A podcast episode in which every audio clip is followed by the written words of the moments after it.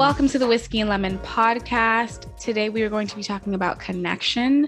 So that would be connection with ourselves and with others. There are three elements that I find very important to self discovery. So let's jump right into it.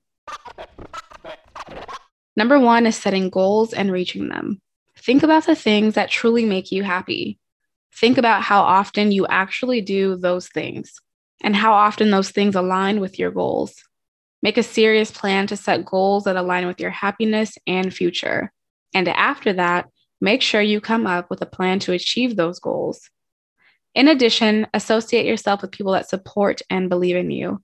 Even if they don't believe in that exact thing that you want to do, they support you having a happy and healthy life. They are actually rooting for the goodness of you. There's also this amazing thing called accountability. By allowing yourself to share your goals with someone you trust, whether they follow up with you on them or not, just saying them out loud makes us more accountable in following through with our goals. Number two is accepting change. Everyone has something they want to work on, it is important to focus on the internal things you may want to work on psychologically and not so much the physical. For example, many have issues with their appearance. They feel they are too thin or not thin enough. They hate their hair or a blemish on their skin. Maintaining confidence and allowing yourself to realize that we are much more than just our physical appearance is one thing, but knowing that we possess other fine qualities such as creativity, intellect, and compassion is another. When we are conscious of what we want to work on and why, it is that much easier for us to decide if it's a necessary change, and if so, how we can do it. Number three is being social.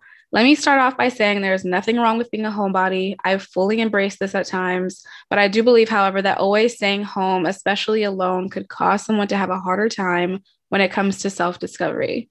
You want to get to know yourself, things you do and do not like what excites you and what makes you uncomfortable. It is a lot harder to figure these things out if you are reserved or withdrawn from others. Not only do these situations allow you to discover yourself, but it will help you to narrow down who you are not. You can learn so much from other people just by sharing ideas and experiences.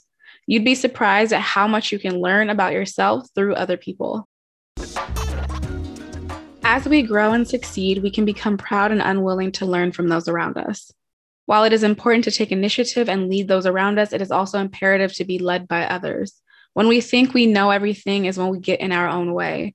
When I say leading, I mean lead by example and not think that you have all the knowledge while no one else does. Encouraging a healthy, communicative, and positive environment is essential in the bond and success of any personal or professional relationship. When leading, make sure that you are approachable. This is a very important trait that many do not nurture. Celebrate, praise improvement, and promote growth. Know the difference between constructive criticism and breaking someone down. Express your thoughts and be a good listener. Set high yet realistic expectations for yourself and others. Be confident in yourself that you can exceed those expectations while also making it clear to others that you believe in their capabilities to succeed. Do what you say you're going to do. Do not make promises when you have no intention on keeping the commitment. You have no idea how it may affect someone else. Be decisive in your decisions and encourage others to do the same.